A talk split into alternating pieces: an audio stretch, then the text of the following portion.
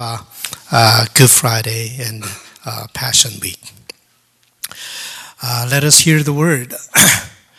I do not understand my own actions, for I do not do what I want, but I do the very thing I hate. Now, if I do what I do not want, I agree that the law is good, but in fact, it is no longer I that do it, but sin that dwells within me. For I know that nothing good dwells within me, that is in my flesh. I can will what is right, but I cannot do it. For I did not do the good I want, but the evil I do not want is what I do. this is St. Paul's confession uh, after meeting Christ. It's not, it was not before meeting Christ. It's after meeting Christ, he made uh, this confession. In a way, uh, it's a very strange confession uh, because for us, being good is very important for all of us. Uh, without being good, uh, I don't think we can uh, live a happy life. If somebody, uh, people respect you, people say that you're good, and people admire you and all that, then you know we have a strong sense of uh, kind of acceptance and uh, respect and worthiness and all that. But if some pe- uh, people think that uh, you're not very good and uh, morally or spiritually, whatever way, you're not very good person, then it is really hard to live a happy uh, life with that sense that you're not uh, very good. Uh, when you look at your life, a lot of it is based on the assumption that you are okay. You may even think that, oh, I may not be so religious, but at least I'm okay.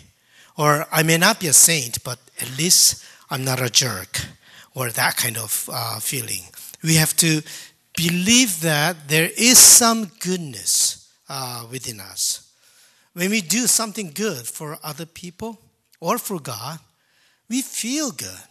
Why? Because that proves that there is something good within me. So we love doing good for other people because that proves that there must be something good within me because that is important to us uh, to have that goodness uh, within me to continue uh, our living. So I realize that goodness has its function. And that function is to make your life worthy, viable, and livable. Our goodness gives us confidence, worthiness, and validation. When we don't feel very good, when we feel that we are not very good, we feel shameful, worthless, and miserable.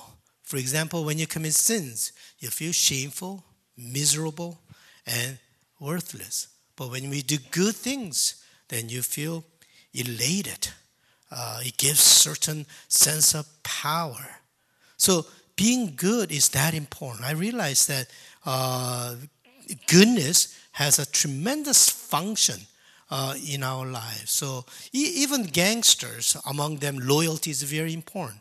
To them, loyalty is being good. So whatever uh, society you may be in, whatever group you may be, uh, you may be in, being good is very important, it, it serves function to make your life uh, worth uh, living. We can see that very clearly in the parable of Jesus about uh, two prayers uh, one prayer by Pharisee and the other prayer by tax collector. Uh, tax collector was not very uh, respected at that time. And let me read what Jesus said about this story. he also told this parable to some who trusted in themselves that they were righteous. The beginning is, uh, uh, I'm going to explain it a little bit later, but uh, not necessarily that person is righteous, but that person trusted himself that he is righteous and regarded others with contempt. Two men went up to the temple to pray, one a Pharisee and the other tax collector. The Pharisee, standing by himself, was praying thus God, I thank you that I am not like other people, thieves, rogues, adulterers, or even like this tax collector. I fast twice a week. I give a tenth of all my income. But the tax collector, standing far off, would not even look up to heaven, but was beating his breast, saying, God, be merciful to me, a sinner. You can see very clearly that Pharisee was confident and even had a sense of superiority compared with the tax collector. But the tax collector could not even raise his head. He felt so ashamed. He felt worthless. Now you see what righteousness does to a person. The righteousness has tremendous power to validate your existence. But the, when you look at the beginning of the story, story, as I said, it's like this. He also told this parable to some who trust in themselves that they were righteous. So it's not just the righteousness that gives you that sense of worthiness or validates your existence, but it's your belief of righteousness. You don't even have to be righteous. But if you somehow psych yourself up or trick yourself believing that you're good, believing that you're righteous, believing that you're okay, even that will give you sense of worthiness and that will validate your existence. So righteousness or the belief of righteousness has a very important function in your life. You're being good to other people sometimes because it is ultimately good to you. It proves that you're good. And that sense is very important for your existence. Our, parent, our parents told us, taught us to be good so that our life may not be ruined. Because they fear that if we are not good, then your life will be ruined. Because goodness is very important for you to live your life with sense of worthiness. Uh, worthiness. If this goodness is destroyed somehow, for whatever reason, if this goodness is destroyed, then your life will be also destroyed with it. So we make sure that we have some good. You don't need to go to church, you don't need to do all this stuff, but at least you need to keep that some goodness within you so that your life may be kept intact. Unconsciously, consciously, we always do that. So we have that goodness in our bank account. We don't want that bank account to be bankrupt because I cannot survive with that good, without that goodness. Just even a little bit of it. But if you today, if you read today's story of Paul's confession, you find something very, very strange. Something very different from all of us. We see Paul's goodness being completely destroyed or at least Paul's belief of his own goodness was completely destroyed. Let us go back to our scripture that we read today.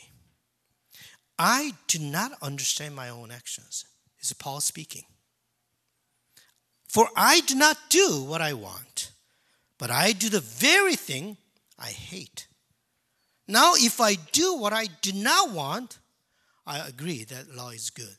But in fact, it is no longer that I do it, but sin that dwells within me. For I know that nothing good dwells within me. Nothing good dwells within me. That is in my flesh. I can will what is right, but I cannot do it. For I do not do the good I want, but the evil I do not want is what I do. He could trick himself. But he didn't trick himself. He saw himself nakedly, as nakedly as possible. And that's what he discovered. His belief about his goodness was destroyed. He could not hold on to his own goodness anymore because he realized that there was none. Only contradiction he sees within himself. People try to live on at least the goodness they have built, no matter how small it may be. But Paul is saying, I have none. Even the good I try to do, I cannot do it. So, some of you who may think that I'm good, think again what that means.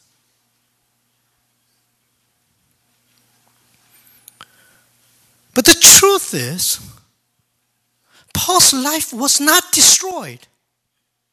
When his belief of his goodness was destroyed, his life was not destroyed. His sense of goodness was destroyed, but he wasn't destroyed. This was Paul's confession. At the end of all the things that he mentioned, this is what he said Thanks be to God through Jesus Christ our Lord. Thanks be to God through Jesus Christ our Lord.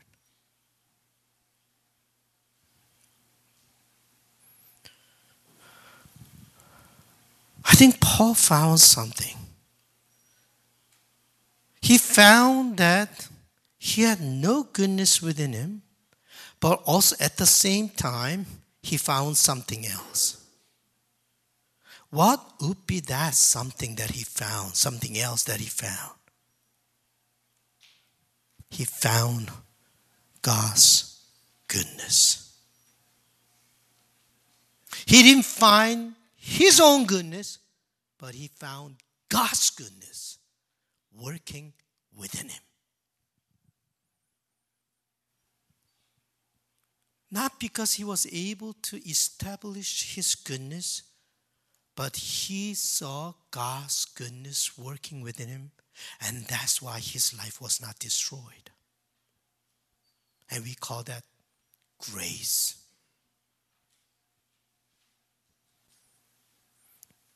Paul's life was not established on his goodness. Paul's life was, de- was established on God's goodness. That's the core of the gospel. Where are you going to establish your life? On your goodness or God's goodness? My friends, within you, God's goodness is powerfully working. While we're weak, while we're sinners, yet Christ died for us. That was God's goodness. The goodness that you have built within you is not strong enough to save you or to free you. That kind of righteousness is easily turned into self righteousness, and that self righteousness will blind you and make you in bondage it only makes you feel good, like the Pharisee in the story of prayer. What saves us, what frees us truly is God's goodness. And only through faith you will be able to see God's goodness powerfully working within you. Our goodness is like this, this small. And you want to build your life on it? But God's goodness is as big as the ocean. Where are you going to plant your root in your own goodness or in God's goodness. When you plant your root in your own goodness, you will live a feeble life. But when you root, when you plant your root in God's goodness, you will experience the abundance of God. I hope that we all experience this grace of God working powerfully within us. Let us sing together.